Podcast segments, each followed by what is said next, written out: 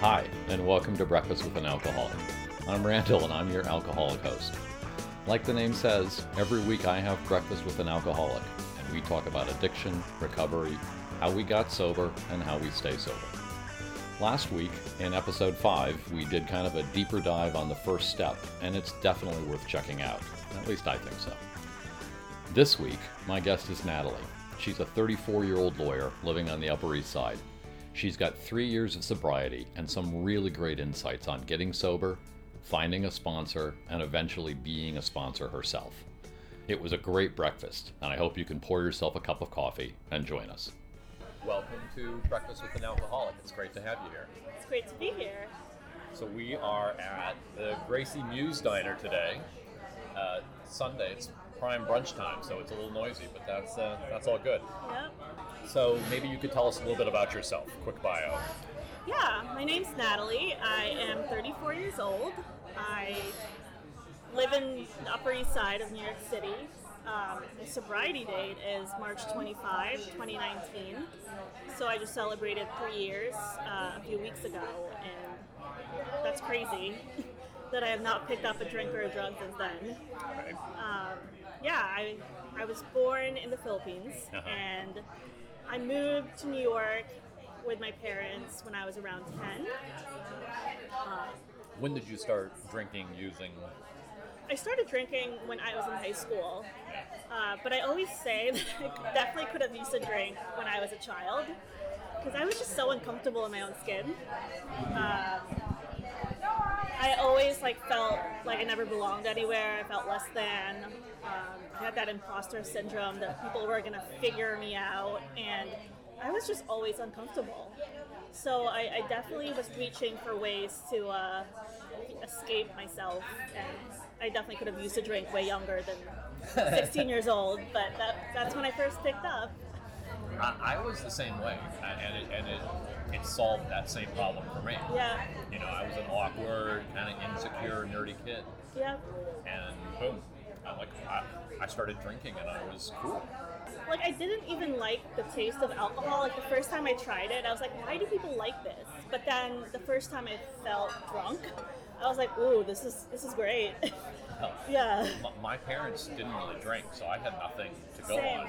And my first drink was at a bar, and I didn't know what to order. And Yeah. so what I knew was like watching movies and TV shows. So I was 15, I think. Okay. And I'm at a bar, and I'm like, I'll have a scotch and soda, please. but I hated the taste as well. I was not prepared for the very terrible taste of scotch and soda. Yeah. However, boy, the, the feeling, Yeah. I like that quite a bit. So, how long did you drink for? So I had my first drink when I was 16, and I got sober, I guess, three years ago when I was 31. So not as long as most people, Yeah. but um, I drank a lot. And when cocaine entered my my life, that sped up the darkness that drinking brought my life towards.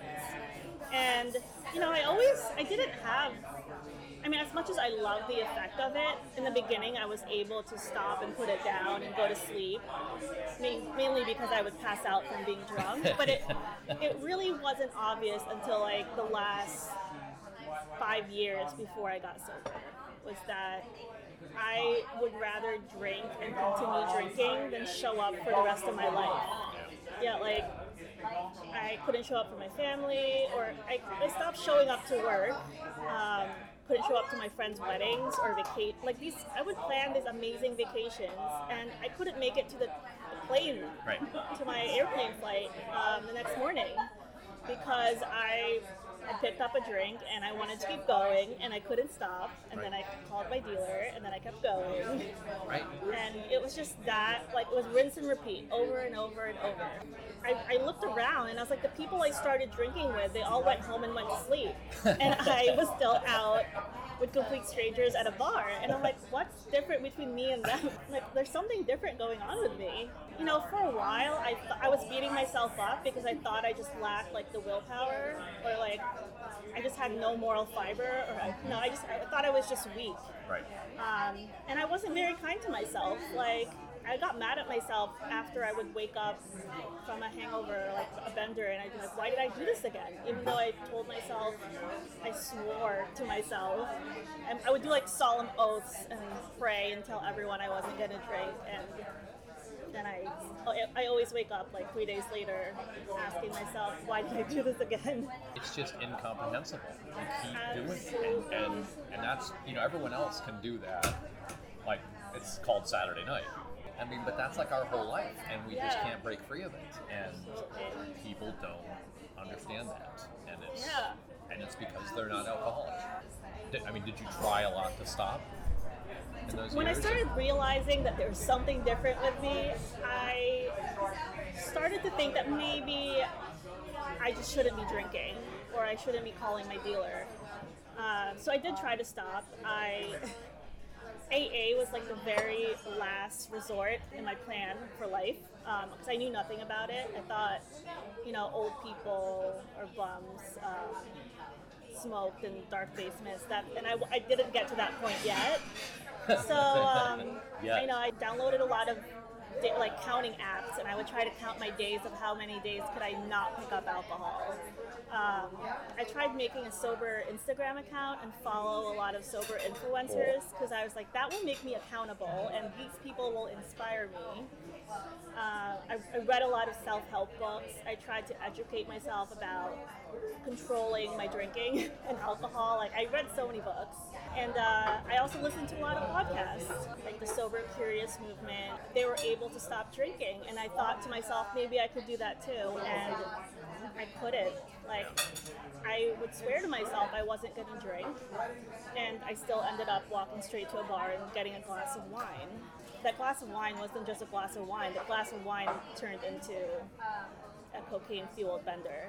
Yeah, and Yeah. people don't understand. I kind of think about kind of my progression like through songs. There are like a lot of songs at different points, and there's a um, Depeche Mode song, "Policy of Truth," Oh, that I used to listen to all the time. And there's a lyric in there, "Never again was what you swore the time before." I- I like, know that. That was my whole life. I had a playlist of all inspirational sobriety songs, Oh, just like yours.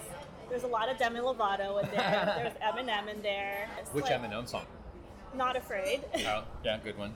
There are a lot of songs like that, and you can kind of hear it. yeah. All right, so you have uh, a number of sponsees. So Yeah. tell me about them. I did not think I would be a sponsor to anyone when I, you know, when I first started doing the work with my sponsor and she opened the big book of Alcoholics Anonymous to me and made me promise that I'm going to give you this gift and you're going to go through this journey and you're going to recover and you're going to have a relationship with your higher power. But all you have to promise is that you're going to give this forward to that to other women. And I said to her, I was like, maybe I don't know if I could do that. Possibly. Yeah, and by the time I got to the 12 step, I had gone through a whole like spiritual experience. My insides had completely been reorganized, been changed, and I just viewed the world in a completely different way. I said yes to sponsoring, and now it's been like honestly, it's given me so much joy. I'm just leading them through this journey that someone else led me through. How did you find your sponsor? I found her through meetings. You know, I heard my sponsor share her story, and it was very similar to mine. She drank like me, she drugged like me, she was a hot mess like me. It gave me hope that, like, I too could change, just like she did. You know, I, I think people don't really know a, a lot about what a sponsor Exactly. is, and that's kind of hard to explain. I actually recently heard in a meeting someone said this, and it stuck with me. Is that everything that we went through in our stories, all like the mistakes, the relapses, the shifts, the twists and turns in our stories, it's perfectly shaped us to be of maximum use, to be useful to another human being. And I found that to be a really wonderful way of looking at my own story. Like I went through some shit, but like all the shameful things I went through and now I'm at peace with, I can use that to help someone else who's new and coming in and is coming to terms with their own story. Are you ready for the alcoholic lightning round? I guess I am. Okay. I usually warn people that I was once a practicing lawyer, but you are a practicing lawyer. Yeah. And to be honest, my bar status is a little murky, so you may have the We'll edge. see what happens. All right, we're going to put 30 seconds on the clock. Okay. Favorite spot in New York City? The rocks in front of Turtle Pond. I love to meditate there. A song you listen to a lot, but were previously embarrassed to tell people about. I'm still embarrassed, but I'm gonna be honest. My Humps by the Black Eyed Peas. Superpower if you had one. Ability to fly. Three words people would use to describe you. Thoughtful, nice, goofy. Last thing you watched or read that you thought was good. I read The Great Pretender by Susannah Cahalan. Thank you so much. This Thank was really great having having. Oh, it was really great. Hope you enjoyed another edition of Breakfast with an Alcoholic. I know I did. We'll be back next week with another great breakfast, and you know I'm already excited, not just because I love pancakes. I know it's Alcoholics Anonymous, but it's completely cool if you want to tell your friends about us. Go ahead and hit the share button right now. I'll wait. Cool. You can find the daily gratitude lists on Twitter and Instagram at thanksflms. Thanks for letting me share. And if you go to thanksforlettingmeshare.substack.com, you can find the daily gratitude lists, all the episodes of Breakfast with an Alcoholic, the liner notes for all the episodes, the official discography, and there's so much more. The really great news you can subscribe right now for free. Or you can subscribe tomorrow for free too. Of course, I'd love to hear from you. You can say something in the comments or on Twitter or even send an old fashioned email. And if you listen to this and think you might need help or just want to learn more, nyintergroup.org is a complete listing of AA resources here in New York. And there's one of those for every state and most countries. And you can always get in touch with us here and we'll do our best to point you in the right direction. So, be well, stay groovy, call your sponsor, and join us next week for another edition of Breakfast with an Alcoholic.